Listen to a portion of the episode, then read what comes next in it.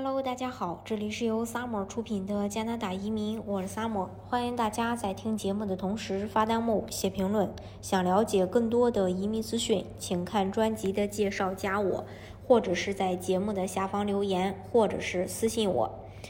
呃，提到加拿大呢，呃，我们都知道加拿大这两年百万移民计划，然后二零二一年开始，加拿大。呃，也是广开国门，吸引更多的移民。基于此，移民加拿大呃就会变得容易吗？其实这样，随着美国、澳洲等国家的移民政策不断的收紧，促使越来越多高素质的人转向选择了加拿大。然而，印度、菲律宾、越南等国家中产阶层的兴起，带来了大量新的移民的申请人，还有每年数量激增的留学生，更是联邦想吸引的移民对象，所以尽管加拿大政府一再提高移民的配额，但是竞争仍然越来越激烈。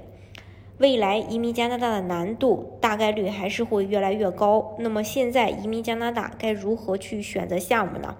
首先，尽量去走高尖端的人才项目。高尖端的人才项目是加拿大政府欢迎的新移民，因为他们希望这些优秀的人的到来能够给加拿大各个领域的经济带来贡献。在移民政策上呢，也会给予很大的呃这个优待，比如流程会更简单，审批速度会更快，费用会更低等等。第二呢，就是尽量去绕开 E O I 的。加拿大一共有上百种项目，各个移民的这个申请要求也不一样，筛选机制当然也不一样。需要 E O I 打分的，一般都是择优录取，池子里的分数随着当期提交申请人的实际情况随机浮动，随呃时高时低，波动性大，不确定高。所以，但凡能免去 E O I 审查的建议，尽量绕开这个复杂的筛选系统。当然，呃，如果有一些呃。E O I 分数你能够满足，呃，我们去选这个 E O I 的项目也是没有问题的，只要你分数满足就可以。第三呢，就是尽量一步到位拿身份。加拿大受到疫情的影响，很多签证申请都未能实现正常的审批，有的长达九个月才能批复，甚至会签发呃一张这个拒签信，所以一些需要工签过渡的移民方式就会耽误事儿。所以在这个呃，移民的过程当中，能一步到位就不要分两步走，就是审批的环节越少，所面临的风险就会越小，成功率就会越高。还有就是，移民它从来不是说呃一句空话，在加拿大目前还可以一步到位的项目有这么几种。第一，加拿大的技术移民，加拿大的技术移民是最便宜，然后最快捷、最稳妥的方式，呃，然后。申呃，随着这个利好优势的明显，申请人数也会增多，竞争也会大，呃，获邀会更难。目前的这个邀请门槛会在四百七十分左右，呃，所以呃，能去刷雅思分的要尽量刷雅思分。如果是刷雅思或是其他途径都不能都不能够满足这个四百七左右的话，呃，如果还差一点，比如说你在四百二左右，那你可以呃，我找一个雇主，然后让雇主申请个 L M I A 能够加五十分，或者是实在分数还不够的，就走省提名的项目，呃，比如说这个雇主担保。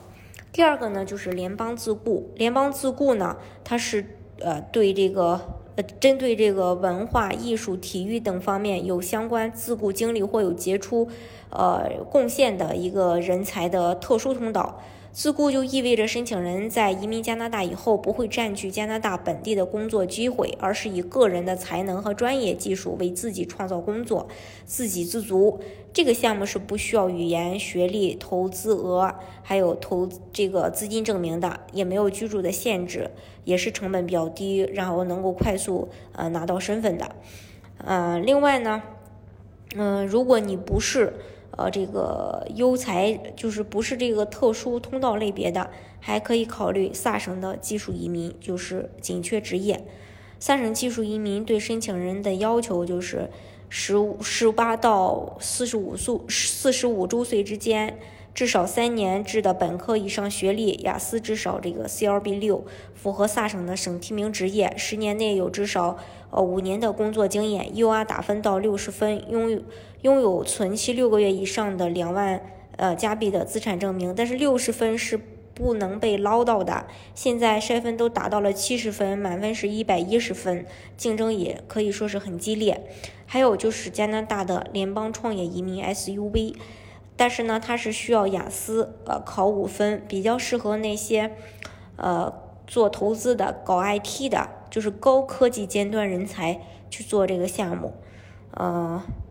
你看下来以后，其实我们可以总结出三点。第一，就是加拿大引进移民的整体政策是趋于宽松的。第二，一步到位拿永居的项目逐渐的会退出历史舞台。你看像各个省的省提名企业家移民之前都是一步到位，现在都是先拿工签，在过去做生意满足条件以后才能办这个移民。